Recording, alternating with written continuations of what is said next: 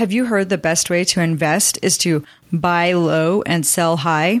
What does that even mean? And is it even possible? We're going to talk about investing today and the way you can really build wealth as an investor.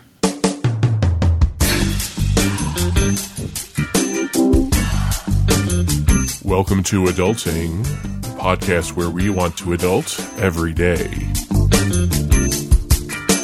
Download episodes at adulting.tv.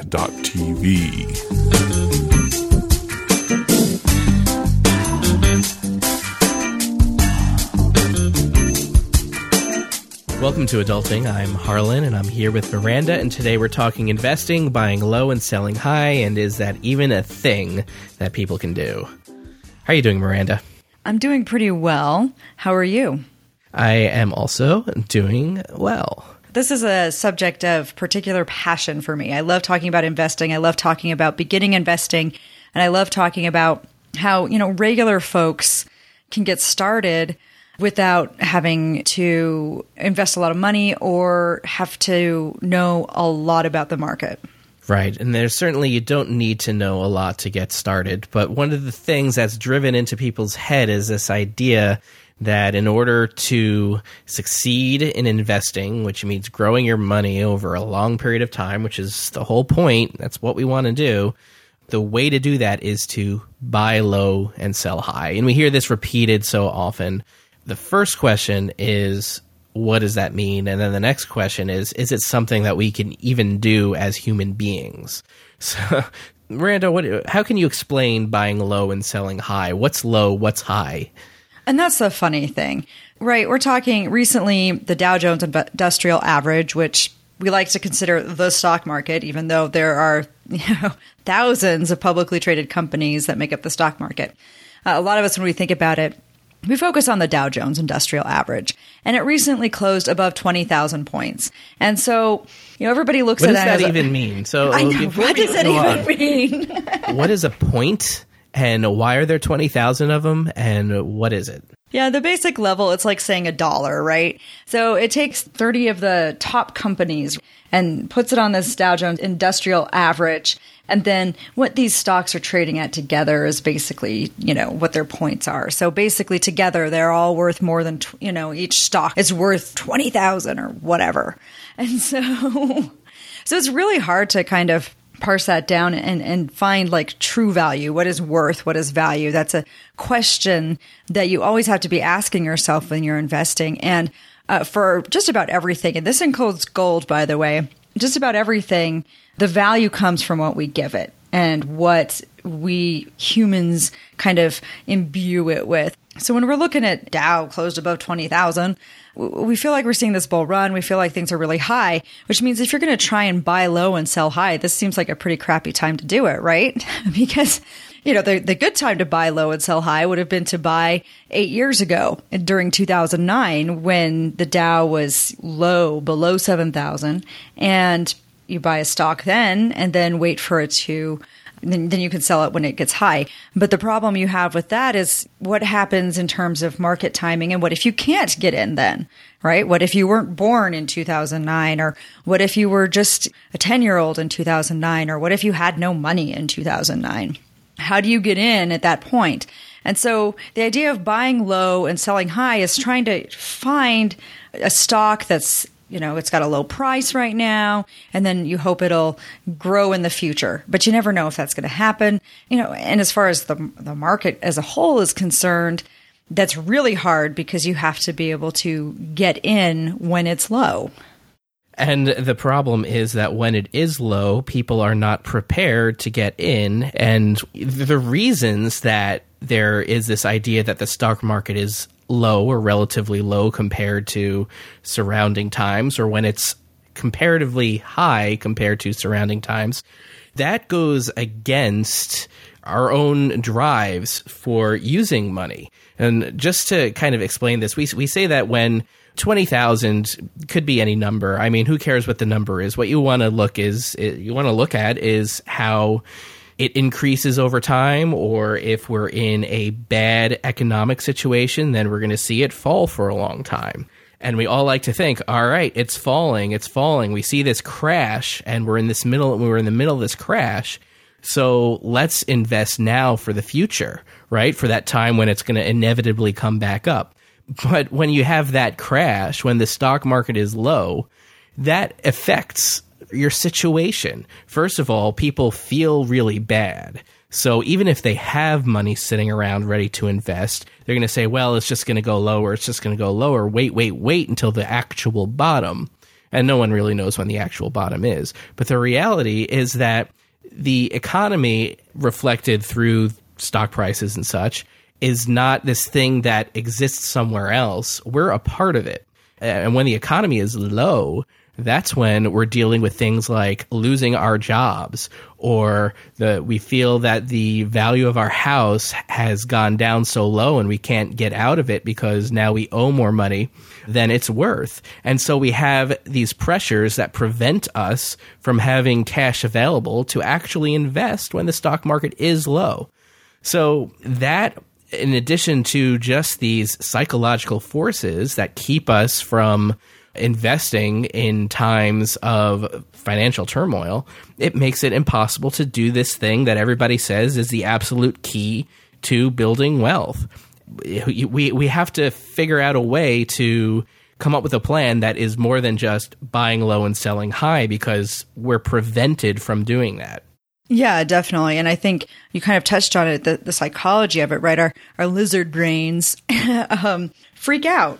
And we think, oh my gosh, everything's crashing. We have to sell these stocks, which are have proven that they're unstable and unsafe. We have to sell them and move into something safe like bonds. And the problem you run into is when you sell something during a market dip, you are locking in your losses, right? It's all on paper until you actually sell. Yeah, but but people aren't selling because they they see that they're selling because that's when they need the money. When the economy tanks, it's like, oh no, you don't want to sell now. You don't want to sell your investments or get rid of your investments now and turn them into cash because it's going to get better down the road. But when the economy bottoms out like that and the stock market crashes and uh, it's the time not to sell, that's when you, that's when your income is gone. You know, you lost a job, for example, or you don't have the cash in your house because that the housing market crashed, whatever it is, you know that it's not right to sell now when everything is low and you're going to lock in those you know, lock in those losses, but you have to because you need the cash to continue buying food for your family and to continue paying your rent or your mortgage when you need the money is when you sell. You, you don't sell when it's high because there's always the idea that it's just going to go higher, right? Because the stock market over the long term goes up. So this high doesn't exist. You sell when you need to sell because you need the money. Otherwise, nobody's ever going to sell. I think there are a couple different things happening. Like you said, uh, people do sell when they need the money when the economy goes bad, and they definitely need to do that. But part of the other problem is a lot of people choose the market event to rebalance their portfolios, right? and say, all right, well, this is proven unsafe. So now I'm going to move the bulk of my 401k assets into bonds so that I don't have this loss again. But uh, so I think there are a couple things happening here, but both of them are reasons that we have a very hard time as humans sticking to the buy low, sell high narrative. Yeah, so that's why I think we should just get rid of that and say buy as soon as possible and sell. Never? Sell, sell when we you gotta sell at some point but sell when you need it for a purpose. Right and i think that's the key there is getting in when you can like you said and then investing consistently right? And so using strategy so we're going to talk about this a little bit the strategy of dollar cost averaging and combining that with indexing so that you have the chance to capture market gains as they come and so that you are investing consistently so you're building that portfolio over time rather than trying to time the market. Yeah, and so let's let's talk about dollar cost averaging then. So what exactly how do you describe dollar cost averaging? Yeah, so basically, dollar cost averaging is about uh, picking a certain, like a set dollar amount each month and you say, I'm going to invest, like you say, I'm going to invest a hundred bucks each month and I'm going to buy X, you know, I'm, I'm going to use this money, and the $100 will buy as many shares of whatever it is that I can. Yeah, and we'll get into what those shares are and what you should buy later. But just just starting with the whole process. Except it's not really advice. We're not really offering advice. We're Right. just telling you what we would do. So- but yeah, so dollar cost averaging is a strategy that says I have X amount of dollars and I'm going to put that in each month and buy however much I can. So if you buy something that costs $50 this month, uh, you're going to get two shares of it. And so each month you put that $100 in, each month you buy more shares. Now, the market goes up and down. The shares of whatever it is you're buying are going to go up and down. So, so some months, you know, say things go down, and so now it's worth twenty five dollars. So now your one hundred dollars is buying four shares, and so as long as it's low, you're buying more shares. But then as the market starts to rise, your one hundred dollars buys fewer shares. I think the important thing about dollar cost averaging is it allows you to invest your cash as your cash becomes available. Like when your income comes in, you put as much as you can really into into the investment. And then with every paycheck or every month or whatever it happens to be, that's when you do it. If for some reason you come into a large amount of cash, like say from an inheritance, in that case, I would not suggest dollar cost averaging. Right. Dollar cost averaging works best over time when you have uh, limited funds and they're coming in and you want to keep up with your income. With the big sum of money, like you said, it's actually more effective over time to just invest the lump sum now and capture those market gains over time later. Uh, dollar cost averaging is about putting in what you can consistently and growing your wealth over time.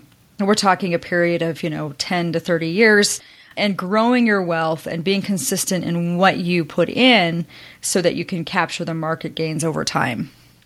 Okay, so let's talk about when we are dollar cost averaging or investing a lump sum, regardless whatever our situation is, whatever we're doing.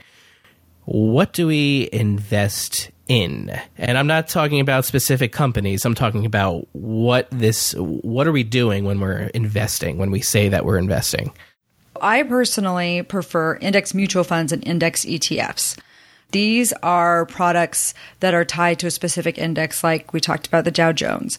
Uh, I personally like the S and P 500. So this is, you know, the 500 large cap, the you know biggest large cap stocks on the market. So I personally like the S and P 500 as an index, but there are plenty of others. There's some there are indexes that follow like the Russell 2000, like a small business index, or indexes that follow foreign stocks. There there are all sorts of these, and, and there's even an all market one that basically gets you a chunk of everything that's publicly traded in the United States. why do we look at these indexes that are spread out within either 40 or 500 or 1,000 companies? Is it the diversity? Is it giving us a little less risk? Or is it just to match what the market on average is doing? It's both. I personally like to do it because I like so so I'm not interested in beating the market. There are people out there who are like, I feel good when I beat the market. When I pick stocks or when I pick this thing and I beat market performance, that makes me happy. And good for you if that's, you know, your thing, I guess. But I personally I want to just capture market gains. So if you choose an index fund that represents a large swath of the market, it doesn't matter if like the individual stock inside of it if you know a few of those stocks are struggling because the market as a whole is gaining and you capture those market gains. So you're basically just riding the wave. And over time the market has yet to lose. There has been no 25 year period in history where the market has had a net loss But when you say that, you should also point out that although the market has not had losses, people who invest in the market have losses because they have to take out money when they need to take out money. And that's just how it works. There's no individual who is just I represent the, the the market and everything I do is reflected, you know, the market's performance is reflected in my investments. It just never works because we're humans and we get into the market at certain times and we leave the market at certain times and all of that is driven by things other than what people say just leave it in there for 30 years and you'll make money. Yeah, and to a certain degree though, that's kind of kind of true. So, well, think about the S&P, right? Or or the Dow even. So, if you look at the Dow Those and you both look at being representations of the market as a whole. well, indexes, portions of the market, right? The Dow Jones Industrial Average is only 30 stocks. Right. But people, so, like we said earlier, people use it to represent the market as a whole. Right. But so let's say you get in in like the 80s, right? When the Dow is right around 2000 or so, right? So you get in and and, you have the run up and, and prior to the financial crisis there were a couple years where the Dow hit like 10,000, 11,000, 13,000, 14,000, whatever. And then you hit 2009 and it's after the, the financial crisis of 2008 and it's down below 7,000, right? So people feel like, oh my gosh, I lost a lot because of few years ago, you know, the Dow hit 13,000 and now it's down below 7,000 and look at what I've lost. But if you were in since, you know, 1985, that's even, a big if. That's a big if. I'm just, you'd be old if you had been in since 1985. I'm just saying. If, if you were old, if you were an old person and you'd been in since 1985, you still have net gains. You're sad because you you're you're basing it on the fact that you could have had bigger gains if you had sold a few years earlier. But the bottom line is you've captured the gains over that 30 year period because you stayed in. And so something similar might be said when you're looking at a thousand point drop or whatever. It's like a couple years ago, right? In August 2015, there was this period of time where the Dow was just just tanking and there was a day when it lost 588 points. And on that day, you're probably going, oh my gosh, it's lost all this stuff. But if you had invested in 2009, 2010, 2011, you're still ahead of when you first put that money in. So it's really a long game. And we tend to think in terms of, oh my gosh, what could I have had if I had sold three days ago? and and and that's what we tend to think about rather than looking at like the long term benefits of saying, okay, if I'm, what if I capture the market returns over time? Yeah, th- those market returns, though, I mean, we like to talk about them. It's just hard because we have human behavior to deal with. And go go back to 2009 when we were in the recession and the economy was doing bad. Companies were laying people off, and older people were finding they they were hoping to stay working for another 10 years and they were finding that companies were laying them off and getting rid of them, and they were losing ten years of you know income that they were kind of hoping on or expecting, or they just weren't planning to retire yet. And here they are, and suddenly the market's in a terrible place, and they don't have their pension anymore because companies got rid of pensions, and they're living off of their 401k, which is also at a low point, and now they're taking money out uh, earlier than they expected, and it's just we we like to think about the market as this perfect thing that if we just stay in it and everything's going to be fine and we're going to make those market returns. But the reality is that because of human behavior and what we need to live a lot of that just doesn't play out. But it's still our best hope so you've got to do it anyway yeah, I was going to say your your other option is to put a hundred bucks in that savings account at one percent APY for the next thirty years, and, and that won't get you far, and that won't get you anywhere. So yeah, so it is difficult, and you do run into these issues, but at the same time, like you said, it is the best hope for moving forward. Right. So that's an index mutual fund. Now, where do we find them, and how do we invest in them? I think a good places to start include places like Schwab who have a low barrier to entry. Uh, if you commit to contributing a certain amount of money each month to a retirement account, to the individual retirement account they have, then they'll waive some of your requirements, your $2,000 requirement to start investing. And that's nice. But if you're concerned about that, there are places that make use of index based investments like Betterment, where you can put a hundred bucks a month in, and you know they'll help balance your portfolio for you based on your risk profile, and and you can get started fairly easily. But if you're looking for a straight index fund type investment, you know, a good place to start is something like Schwab or Fidelity, where the minimums are relatively low and where you have access to index funds that don't come with fees. And so when you go to one of these sites and sign up, basically you search for, say, total stock market index fund, or you look for, you browse and find a list of their index mutual funds and go off of there. Find one that's as broad as possible that focuses on stocks And then look at those fees too, because the lower the fee, the better it performs compared to the stock market in the or whatever their benchmark is in the long run. Right. And those fees kind of can eat into your returns. But, you know, the fees are less important than other things in some ways, like just making sure that you have the ability to make a regular investment each month, um, no matter how small that is. Sure, and if you don't, then start saving up, and sh- you can certainly use a savings account or even a jar of coins until until you hit that. You know, whether it's hundred dollars that you need to put in the bank and then transfer over to an investment account, um, you can do that. I'd probably stay away from going to your bank and saying, "Hey, what kind of investment options do you have?" Go to one of these discount brokerages like Schwab Vanguard, Fidelity, Betterment, and those are going to give you some good options for starting. Yeah, definitely. The last place you want to go is your local bank. I mean, not, to, not to bag on local banks, but those investments are, are likely going to be come with high fees and may not match your risk profile. Right. They they will be there to sell you something, regardless of how they say they're acting in your best interest. Uh, all the all the world is here to sell you something. Believe me. You know, so are we. In a in a way, we would like you to stick around and listen to us. Uh, so we're going to give you the best information we can, but that's kind of selling too. And regardless, regardless, you want to get the best product, and the best product we feel are index mutual funds. Is there ever a time when it makes sense to try and buy low?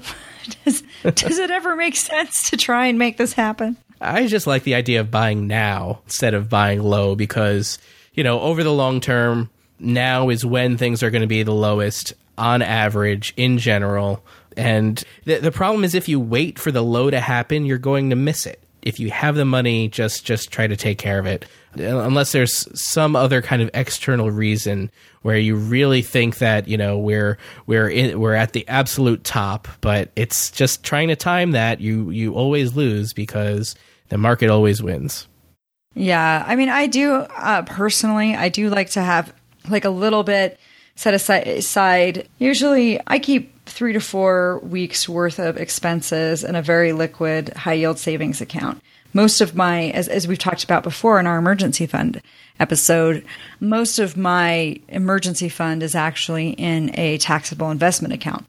But I do put money regularly in this high yield savings account for three to four weeks of expenses that I can liquidate very quickly.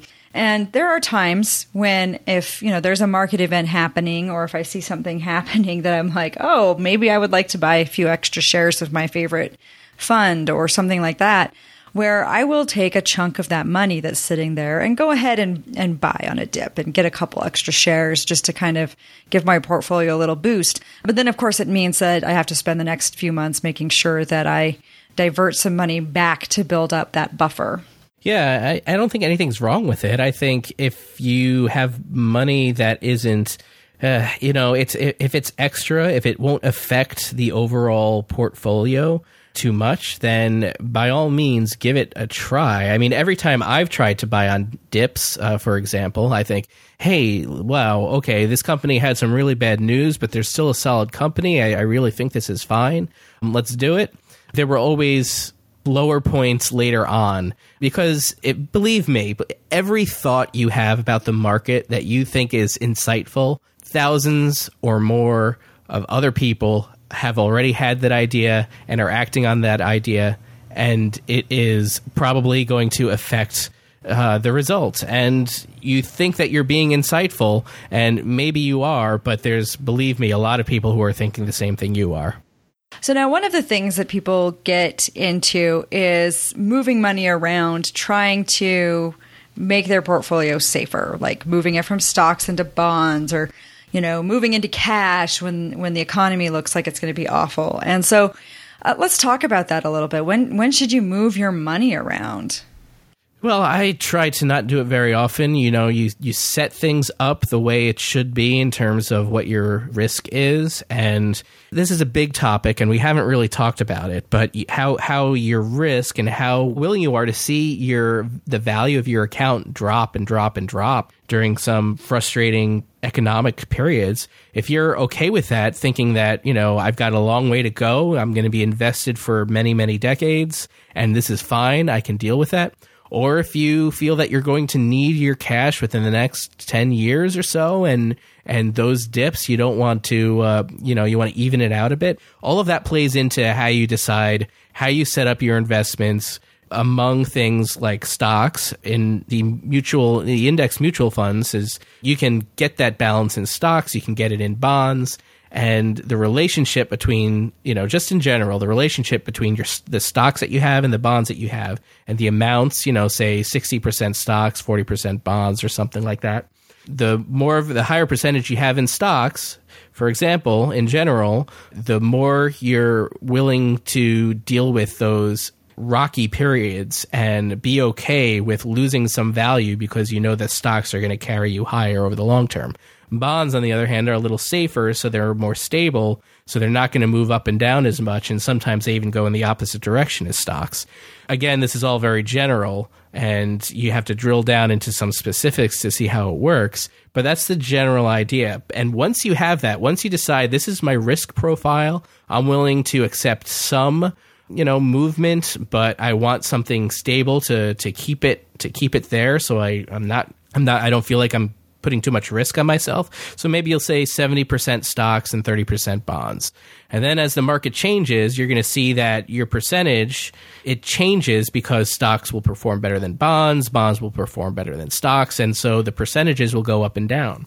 So it makes sense to me to just just take maybe just once a year and automatically set set things up in your account to automatically rebalance. So you just end up if stocks get up to 72% and then bonds are at 28, then you just want to sell some of those stocks and buy some bonds. So you're back to the 70 30 if you've decided that that's the best mix for you. And just do that once a year and do it on a schedule. So you're not even influenced by what the market is doing or what people say is happening in the economy. Just keep it automatic and get it done and just leave it alone. Yeah, and I think that's the best approach. And I, I like how you mentioned, you know, if you're going to rebalance, if you're going to sell, make sure you do it based on your goals and your asset allocation, uh, not because you're freaking out over whatever it is you're freaking out about. Because we make terrible decisions when we're scared. And that's, I mean, that's when the most uh, potential for danger happens is when we are in freakout mode and we find ourselves making these decisions and selling because, you know, we're in a panic or because everybody says we should. And making sure that you have your goals and a purpose for what you're doing is vital to avoiding huge mistakes. Yeah, absolutely. It's all in the planning and it's all thinking it out ahead of time and then not reacting when there's something emotional happening. Unfortunately, you know, again, like we said before, a lot of the reasons that we do sell or move things around is because we are in a desperate situation. And that's, you know, when the economy tanks, that's when we're going to need our money and there's just nothing we can do about it some advanced planning will help if you set things up in such a way that you are you're getting a stream of income from your investments that uh, that that is going to remain somewhat constant.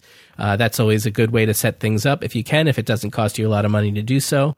But otherwise, you you just have to, as much as possible, even though it's impossible. Uh, we always say that just to take the emotions out of these decisions, but all decision making is emotional. You just have to control it a little bit, a little bit more than just whatever comes naturally. Yeah, and that's kind of the key there. And and having a plan does help, and having a strategy for the future or understanding uh, the goals that you have can make a big difference in making sure that you can keep those emotions in check. Because when you know you have a plan, it's much easier to say no and it's much easier to step back and say, wait a minute, does this decision fit with the plan?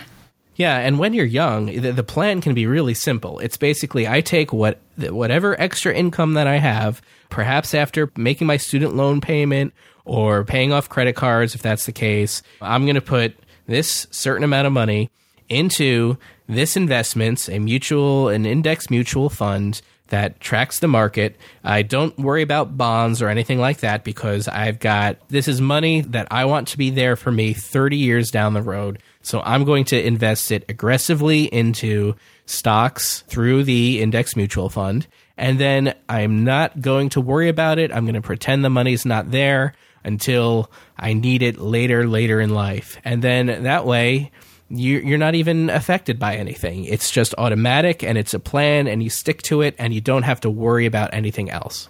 Yeah, and that makes a lot of sense too. Just is just say, okay, I'm going to forget about it because one of the big reasons that people lose money is through frequent trading because they're trading at the wrong time. The more you trade, the more fees you incur. There's just a lot that goes into that. And so being able to stick it away and not think about it is one of the best things you can do.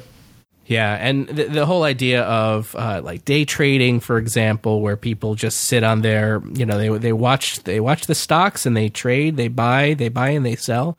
All of that is making money for the financial industry and losing money for you. The chance of winning at this over the long term is is very low. It's like gambling. Sure, some people come out ahead for at least a short time, but the house always wins. And it's the same thing with the stock market. Once you start betting on stocks this way by looking at their prices and thinking, well, I think uh, Yahoo's going to make a move, or I guess it's not even Yahoo anymore, but whatever the company is, thinking that they're going to do something in the future. because if you had inside information and were trading on it, then that would be illegal anyway. That's right. So let's say you're ready to start investing. Uh, what are some of the do nows that you need to uh, take care of? The the first do now is just start investing. Just just do it. I mean, just take the money that you have extra, even if it is a little, and if it is a little, put it aside and keep putting it aside until it's you know maybe a hundred dollars that allow you to invest. Just do it. Go to one of those places that we've talked about. Sign up for the account. Find that index mutual fund, say an S and P 500 fund. That's one of my favorite, or a total stock market index fund. That's another great one. And just start and then look for that button where it says automatically invest. Set it up, even if it's just a couple of dollars every pay period. Yeah, that's one of the best things you can do. And as far as that start investing thing goes today, and we've talked about pay period, if you are working for somebody who has a 401k plan and you are not investing in that 401k plan, now is the time to start. Walk down to the HR rep and ask them how you can start investing in your retirement plan and make sure a portion of your paycheck goes toward that every single month.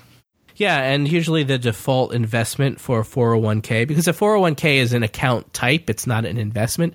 So the investments within the 401k, you look at them. Uh, usually the default one is going to be okay. Whatever they set you up with is going to be okay, but there might be an index mutual fund in there that's going to be lower cost and it's going to be better for you. So look at those options and see if there's an index mutual fund. And certainly, if the company is matching your contribution in any way, you absolutely have to do everything you can to take advantage of the full maximum matching contribution because that is that is part of your compensation and not taking that would be like saying oh i don't need this you know this part of my salary this week just keep it because the company has already set aside this money for you. So you must take advantage of it as much as possible.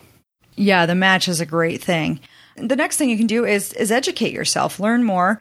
Two books that I really like in terms of learning about investing, uh, particularly indexing, are The Little Book of Common Sense Investing by John Bogle, and then also Oblivious Investing by Mike Piper.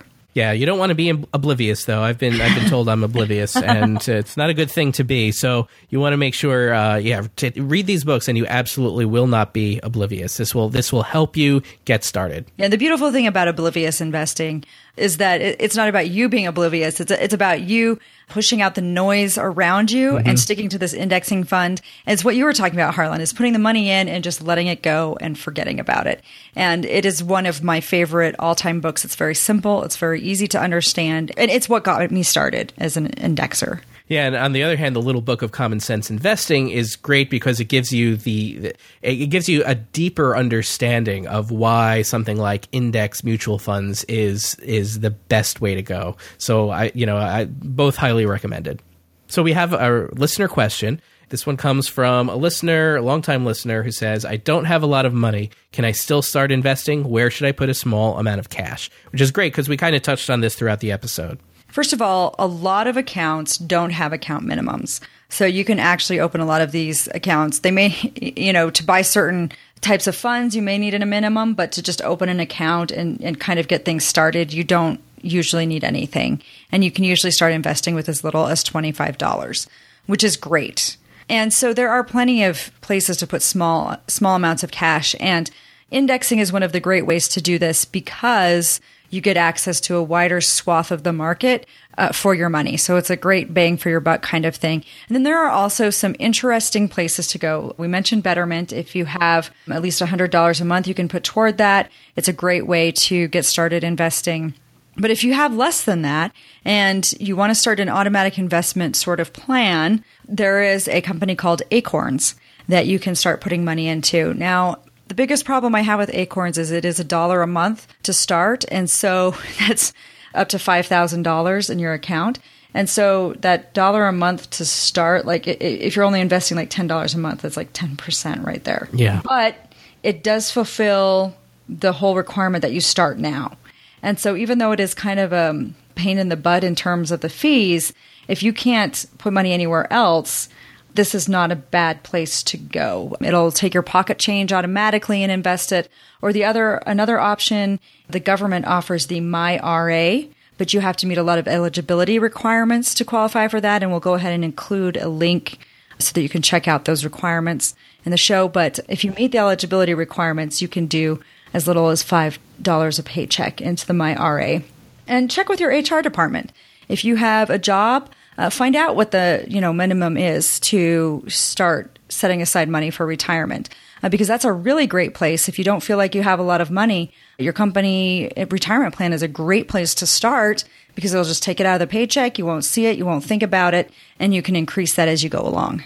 Yeah, and there are so many ways to get started now without. There has been no better time in the history of investing for everybody to find a way to just get started. It is so accessible now. The information is so prevalent online. I mean, there's a lot of bad information too, but there's a lot of good information that's going to get you started. And there are a number of options. And I think I think by outlining some of the top ones today, I think we've given we've given you a good place to start. Yes, definitely. So go ahead and check us out at adulting.tv. Make sure that you subscribe to us on iTunes at adulting.tv slash iTunes. If you have a question for us, like this listener did, go ahead and go to adulting.tv slash ask and we'll try to answer your question either in an article or in an episode or in our forthcoming video series, Help. So make sure you check that out. Yeah, and if you want to access any of the resources that we talked about today, just go to adulting.tv slash A73. That's today's episode. That's right. And remember, until next time, act like a grown up.